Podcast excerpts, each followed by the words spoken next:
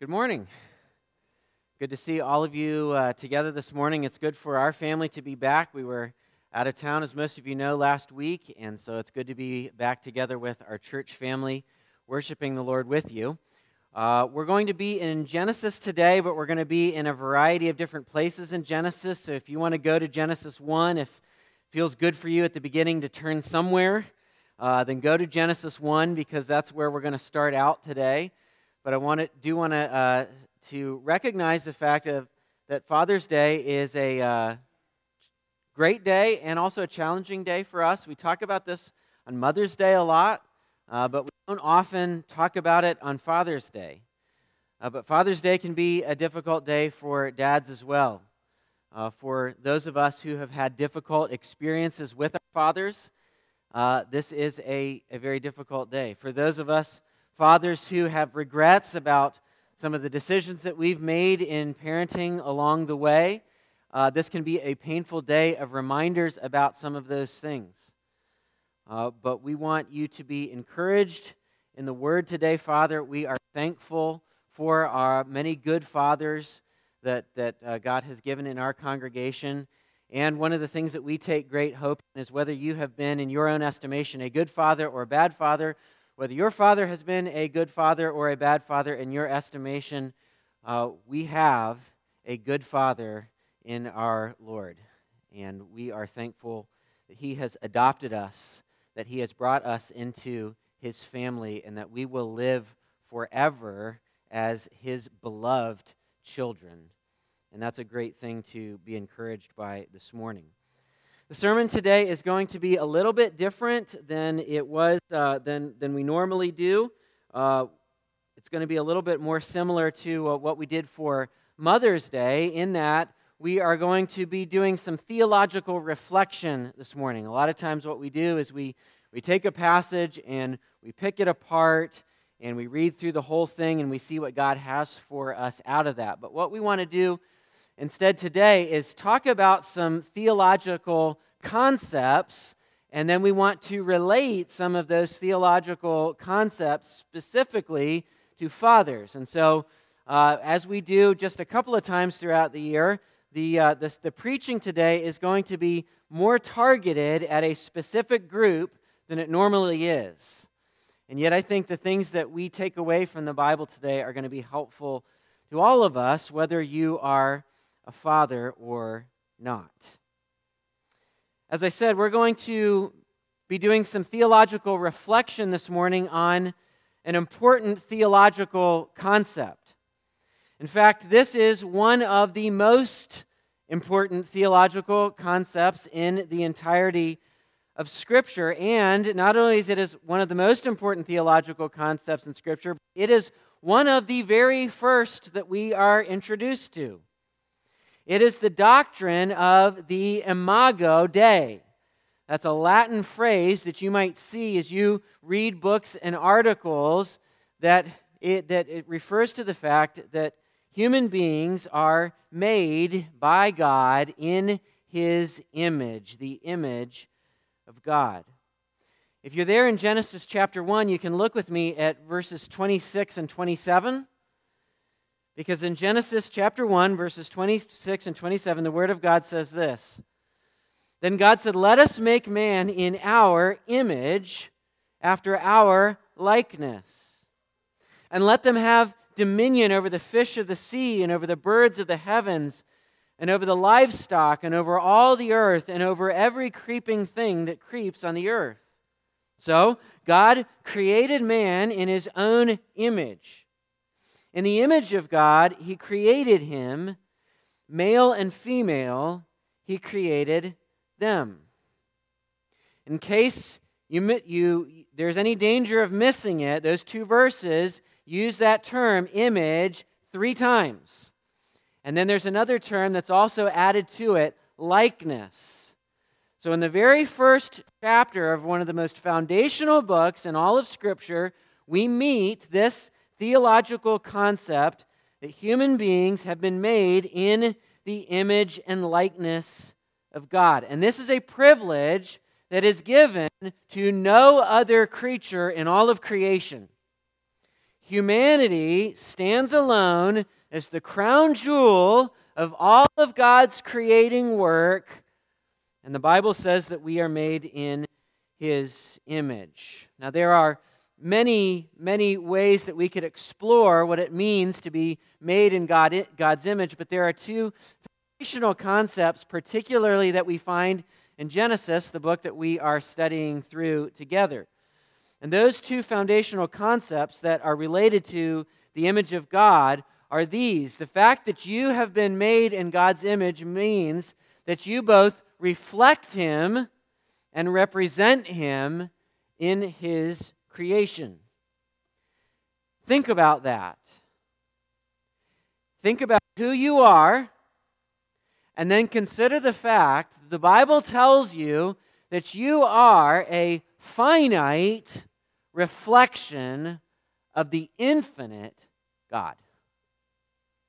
What a privilege that is. And not only are you a finite reflection of the, the infinite God, but we have been placed in creation as God's representatives. In in ancient times, kings would have their rule represented throughout their empire by having images of themselves spread throughout that empire. So that king would have statues in public squares and significant cities throughout the empire. And when, when money needed to be minted, when coins needed to be made, those coins would have the image of the king on those, and there would be representations of whose rule they were under all throughout the empire. And as we look at creation, God places human beings in creation to represent his rule in that creation. He gives us responsibility over that creation. The doctrine of the image of God is an absolutely essential doctrine because it establishes the inherent value of human beings. And in the culture that we are living in today and the world that we are living in today, we desperately need a robust recovery of the doctrine of the image of God that establishes humans' inherent value. All humans without exception. But of course, something happens in Genesis 3, doesn't it? Something significant happens in Genesis 3 because we find in Genesis 3 that the first human beings disregard and disobey God's authority over their lives. They have been given all of this privilege to reflect God, to re- represent His rule in creation, and rather than doing that as they should, they rebel against Him and disobey Him. And the Bible tells us that they eat of the fruit of the tree of knowledge of good and evil. And of course, this, this sin, this throwing off of God's rule to rule themselves, has, has far reaching consequences. And as, as, as God speaks a word over these people and he talks through the curse on creation and the curse and the way that this is going to affect these first human beings, we see that at the end of the curse, the final consequence is death. God tells them that they have been made from the dust of the ground, and to dust all of us are going to return. If I could put it to you in a not so pretty visual, every single one of us is headed for the compost pile. And that is because of the far reaching consequences of human sin. Sin destroys everything it touches. So, the question we have to ask, knowing that our end is death, what impact does this have on the life of image bearers who were created to represent and reflect God like mirrors in his creation. Well, Genesis doesn't, doesn't teach us that directly, it shows us the impact of the fall. And I'm not going to take the time to walk through all of the ugly incidents that we have seen so far in the book of Genesis. But you don't need to make it very far in the Bible to see incredible human ugliness. The things that we are capable of doing to each other seem to know no bounds. The despicable nature of, of human behavior is, is sometimes something that we can't even speak about. The things that the Bible describes to us are difficult to speak about in a mixed audience in a church service. Genesis shows us how far reaching the consequences of the fall into sin are. Genesis shows us what the New Testament teaches us. And our brokenness through sin because of the fall is significant enough that theologians have, have a, a, a term, a phrase that they apply to the significance of this brokenness. They refer to it sometimes as total depravity. And you may have heard that phrase before. They use the term total depravity to describe the extent of that brokenness. Now, it is beyond the scope of this message to talk in depth about total depravity, but I want to make a couple of clarifying notes about it because I think it's sometimes misunderstood by Christians. We have this word depravity here in this phrase, total depravity, to describe the extent of the brokenness of sin. And when we hear the word depravity, that's a word that people on the news use to describe the worst possible kinds of human behavior, right? When you think about some of the most horrible things that get reported or that docu-series are made about on Netflix and we follow these twisted people throughout the course of their lives, their acts are described as depraved. But depravity in this category refers to more than simply the worst acts of human beings. If, you're, if you have a little child that you've put in their high chair for lunch and you've put some, some Cheerios on their tray and they've been throwing them off the tray because that's a fun game, and you tell them to stop throwing their Cheerios off the tray and they do it anyway, you don't go back and tell your husband or your wife or somebody else the depravity of that child knows no boundaries. And yet, this is an example of depravity. It's not the worst that humans have to offer, it's the fact that sin is in every part of us. And that brings me to the word total in total depravity, because when we hear the word total, we, we think about when your car has been totaled, it is a total loss. It is not worth repairing. And so that could clue in our mind or cause us to think that, that every human being is as bad as they could possibly be. But that's not the case either, is it? Thank God. Thank God that you and I are not as bad as we could possibly be in every instance. There's a theologian by the name of Michael Horton who clarifies the nature of total depravity when he says this in his systematic theology. He says, Total depravity therefore means not that we are incapable of any justice or good before fellow humans, but that there is no Archimedean point within us and an Archimedean point is a reliable starting point. So he says, There's no Archimedean point within us that is left unfallen from which we might begin to bargain or restore our condition. That's what total depravity is. So, so let me pull a couple of items out of that to just make sure that we, we have the correct categories in our minds. When we're talking about total depravity, we are not saying that people who aren't Christians are incapable of doing no good. There are examples all the time that point us in the, in the completely opposite direction. There are lots of good things that human beings are capable of doing. What Horton is clarifying for us here is that when we talk about total depravity, we are talking about the fact that in me and in you, there is no part of us untouched by the corruption of sin. So, head, heart, hands.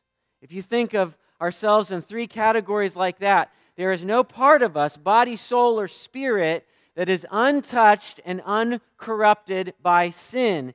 And because of that, because there is no part of us that is untouched by sin, there is no reliable starting point within us whereby we may take ourselves to God, where we can find healing for ourselves within. We are totally depraved and thus totally dependent on God to do something for us that we are completely incapable of doing ourselves. That's what total depravity is. There's no way for you and I to repair our fallen condition on our own. So that leads me to ask another question then. Given the significance of the fall, and the fall has far reaching consequences that touch absolutely everything, given the significance of the fall and the nature of total depravity, we ought to ask a question Has then the image of God in humanity been completely obliterated? Or is it broken? And I believe Genesis gives us a clue to the answer to that question. When Noah and his family are emerging from the ark, after this terrible judgment that has been rained down on the earth, where every living creature except those that are contained in the ark die, when they emerge from the ark, one of the things that God tells them is this in Genesis chapter 9 and verse 6. It says, Whoever sheds the blood of man, by man shall his blood be shed, for God made man in his own image. The question that humanity might reasonably be asking post flood is this Is human life of no value to God and thus of no value to us? And there, the answer to that is a resounding no. Human life does matter to God and it should matter to us. And here, God establishes the principle of lex talionis this is that the punishment should fit the crime. If someone takes a life, then they forfeit their own life. And notice the basis for that statement. The basis for that statement is the last phrase in that verse. If you shed blood, by man should your blood be shed. Why? Because God made man in his own image the Bible is telling us this centuries after the fall. Centuries after what we could refer to as total depravity descending upon the human race, we are still reflecting God's image. We are like shattered mirrors, and every part of us is broken and when you look in a shattered mirror, you do not see a correct reflection, right? And so, as shattered mirrors, we no longer reflect our Creator the way He intended us to. Yet we are still reflections of our Creator. Which is why the truth that I've been driving at and I want to underscore for you this morning is simply this the image of God in humanity is broken, but not obliterated. The image of God in humanity is broken, but not obliterated. And so, at this point, you might be asking me the question what does this have to do with Father's Day? Appreciate the theological treatise but what does this have to do with Father's Day? And here's where we want to do a little bit of theological reflection together. There are all kinds of things that we could say about this, but The fact that the image of God, I'm speaking to fathers now specifically, but this applies to mothers and you, this applies more broadly uh, as well. The fact that the image of God, fathers, in your children is broken but not obliterated has a couple of implications that I want to highlight to you that I think are very important. Here's the first one. Okay, the fact that it's the image of God, the Imago Dei, is broken but not obliterated, has implications for how we as fathers, in the first place, view our children. It has implications for how we view our children. In a sermon, there's a, a pastor named Voddie Baucham that some of you may have heard of at one time or another. But in a sermon, he once described a child as a viper in a diaper. And he got the same laughs that I just got. He got more laughs because it was original with him and he was better at it. He was illustrating a biblical truth that all of us are born in sin. We are born under the condemnation of our father, Adam. And so he was making he is making a correct theological point. And he was making that point with humor on purpose. But there is a danger if that phrase becomes more than a joke. It is dangerous to see our children solely through the lens of total depravity. There are several different lenses that you can use to look at the world around you. One of them is a microscope. And when you look at things under a microscope, you can see details on things that are not visible to the naked eye. Microscopes are amazing in what they enable us to see about tiny particles. But have you ever seen a dust mite under a microscope? Your home, you may be the neatest freak of neat freaks, but your home is filled with millions of dust mites. Have you ever seen one under a microscope? They are terrifying. And if they were the size of a horse, the way they look under a microscope, I'd pack it up. I'm done with this life.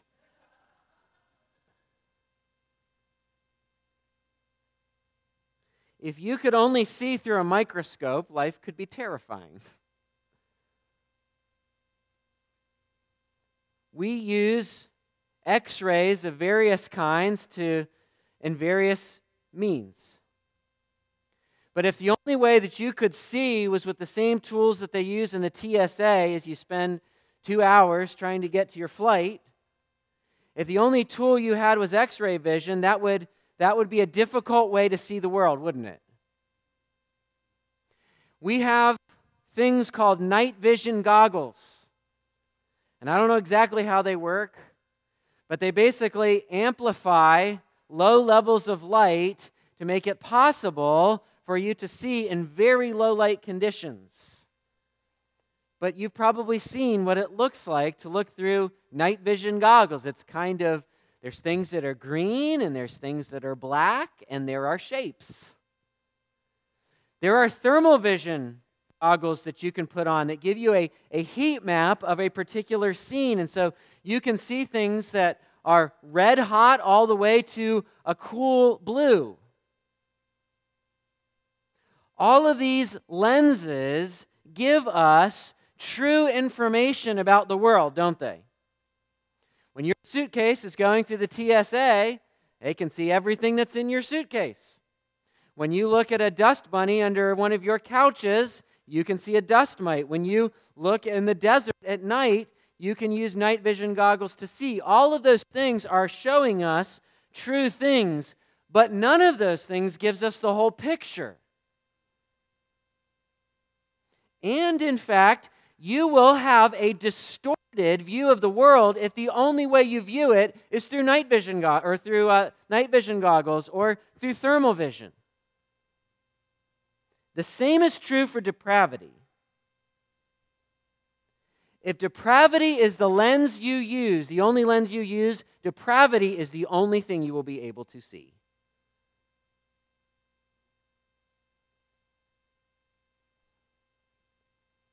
Here's why I'm saying this, dads. If that's your only lens, then you may see your child's weaknesses as depravity.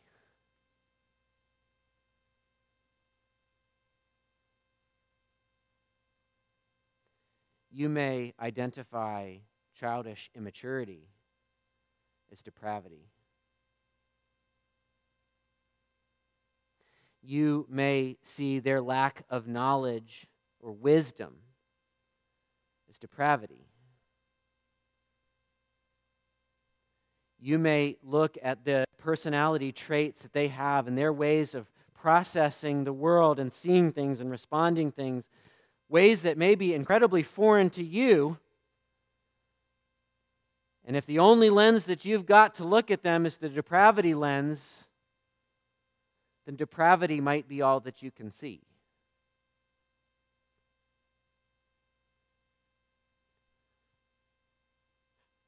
How do I know this? Done that. I have mislabeled behaviors and things that I didn't understand because I only had one way to look at things. And I'm trying to encourage us dads not to do that.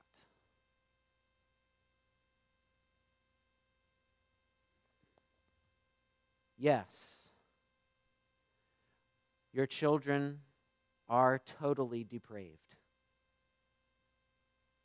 Sorry, kids.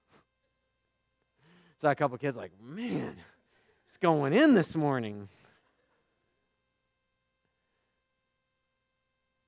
Our children are totally depraved. They are, there is no part of them that is unfallen. And that has to be a factor in how we relate to them and how we see them. But that image of God in them that is foundational from the very first chapter of Genesis 1 has not been obliterated. And, dads, let me remind you of something this morning. Your children are magnificent. They are magnificent reflections of a magnificent creator.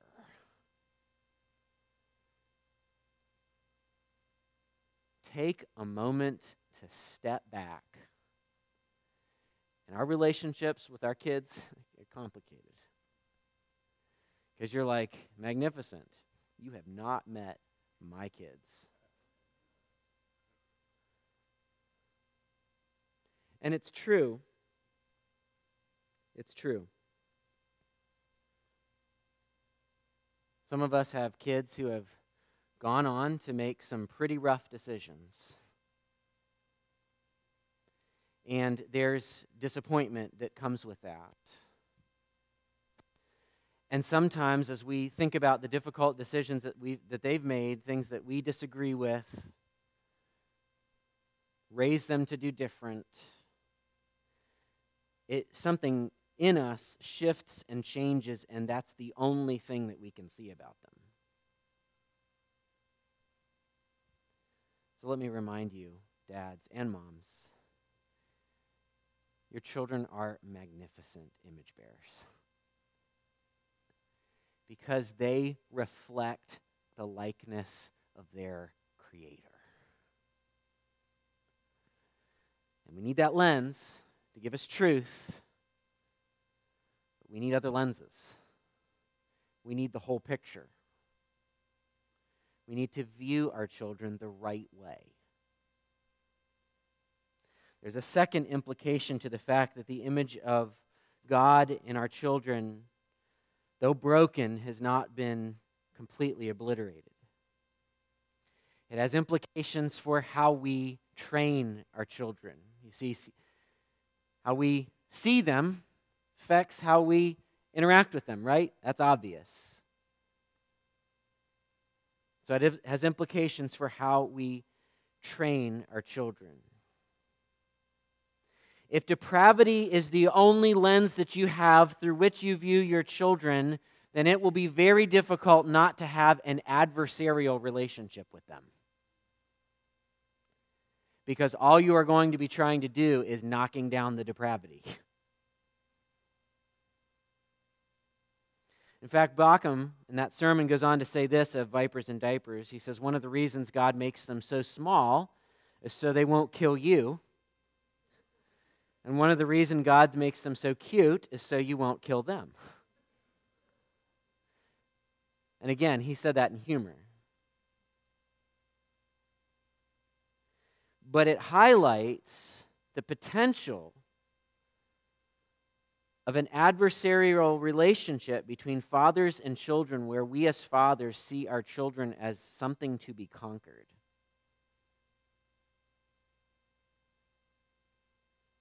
Yet the Bible says something interesting. You, you think about all the advice, all the, all the direction that the Bible gives to fathers that's, that's direct. In the New Testament in particular, it's actually not a lot. One of the most direct pieces of instruction that the Bible gives to fathers is found in Ephesians chapter 6 and verse 4 in how they parent. And the Bible says this in Ephesians 6 and verse 4 Fathers, do not provoke your children to anger, but bring them up in the discipline and instruction of the Lord. That word, bring them up, is an interesting word because the root of that word, bring them up, is the Greek word to nourish. This idea of fathers bringing their children up in the discipline and instruction of the Lord carries with it this idea of, of being a nourishing presence in their lives. And this nourishing presence that we are supposed to be in their lives is set in opposition to provoking them to anger. Now, we could talk a lot about this, and that's not the point today. But I'll just say this, dads there is a parenting style that nourishes, and there is a parenting style that provokes to anger. That nourishing, the Bible tells us, includes discipline and instruction. And so we have to rebuke, and we have to discipline, and we have to correct, and we have to instruct.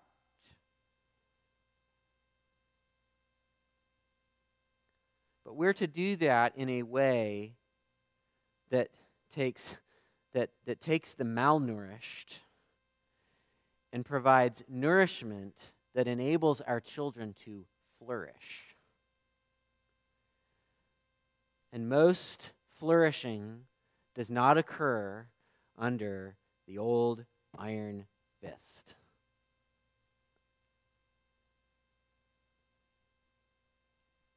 So, yes, you've got to reckon, dads, with the fact that this little innocent baby is not quite as innocent as you thought that they will take the Cheerios and throw them off in direct defiance of your orders. but your children are also magnificently complex creatures. And God did not simply put you in their lives so that you could go to war with their sin nature. They need you to be a student of the image of God in them. What makes them tick? How do they work? What motivates them? What demotivates them? When they resist you, why? we never sometimes ask that question what's going on behind the scenes? We're just like Balaam with his donkey railing, not realizing that maybe there's something else going on.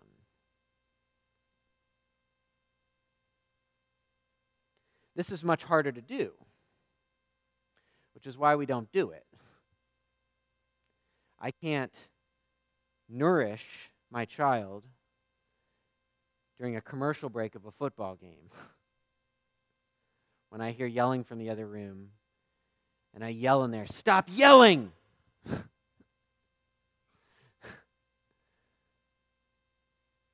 That's often why we don't take the time to do it.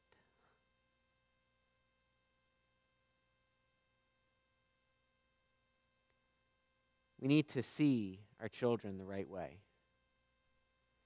We need to then interact with them the right way, train them the right way.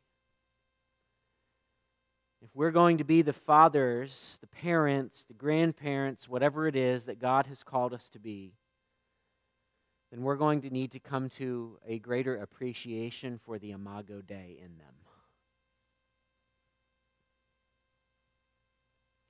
We are, at the end of the day, a big collection of broken mirrors. And here's the thing we are to discipline and train our children. We're to provide correction and instruction and rebuke as fathers. But, dads, we've got to remember something. You can't fix this problem. You can't fix a broken mirror. I Googled it last night because I was going to say it, and then I thought, well, I wonder if you can fix a mirror. These are the things that go through my mind on Saturday, Saturday nights. And of course, I found a bunch of YouTube people saying how to fix a broken mirror. And I looked at it and it's like, you're not really fixing the broken mirror. You're doing cool things with it, but you're not fixing the broken mirror because you can't. And, and parents, our children are broken in a way that's outside of our ability to repair. Which means that a nourishing presence in their life means for as long as God gives us with them, taking them to the great mirror mender again and again and again. So that they understand my discipline can't fix you. You need to listen to me, and you need to do what I say. But we both desperately need Jesus. Because Jesus can actually fix shattered mirrors.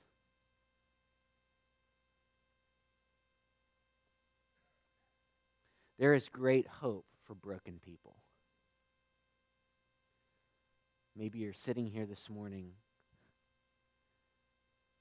reflecting on your track record of fatherhood as everyone does, and feeling the regrets that go along with it. There's great hope for brokenness. Through the work of Jesus Christ on the cross, we can have the image of God that's been shattered in us restored. And the Bible tells us that Christ died for our sins on the cross in our place and then rose from the dead in victory over death and sin. And the Bible tells us that Jesus offers forgiveness for our sins to all of those who put their faith in Christ. But here's a wonderful thing that I've, that I've already pointed you to this morning. Not only does coming to Jesus and repentance and faith, not only does he offer forgiveness, but listen to this, he offers transformation. He can start taking all those broken shards of you and start piecing them back together to make you whole again. Which is why the Bible tells us in Colossians 3 and verse 10 that those who trust Jesus have put on the new self, which is being renewed in knowledge after the image of its creator.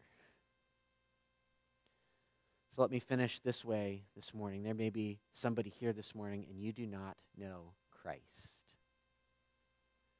That there has never been a time in your life where you have repented of your sins and you have put your faith in what Christ has accomplished for us through his death, burial, and resurrection. And so we, as a church congregation, call you to faith and repentance in Jesus. And we promise you that you, that you will not only find forgiveness, you will find transformation.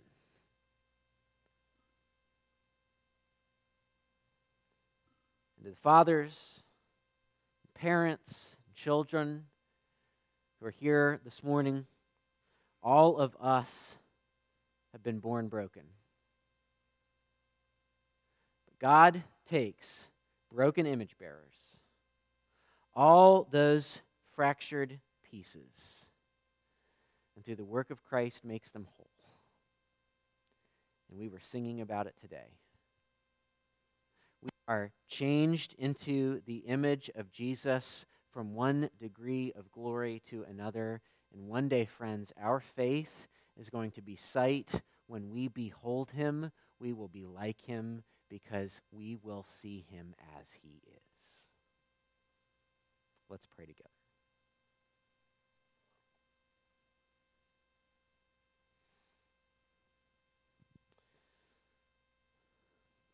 Father, we're thankful for the things that we have been able to reflect on today.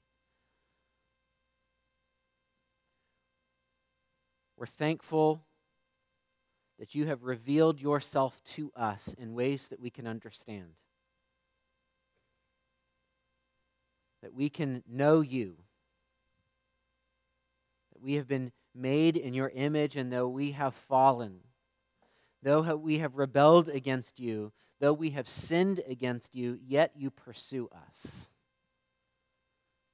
with forgiveness and the promise that all the broken pieces of us will one day be made whole and we will reflect you once again as we should. I pray specifically for those of us who are fathers in the room today. I pray that you would help us to view our children rightly,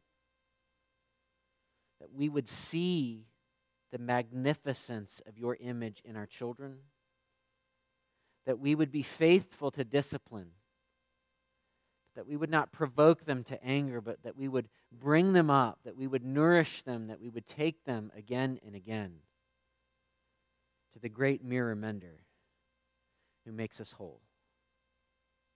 We ask these things in his name. Amen.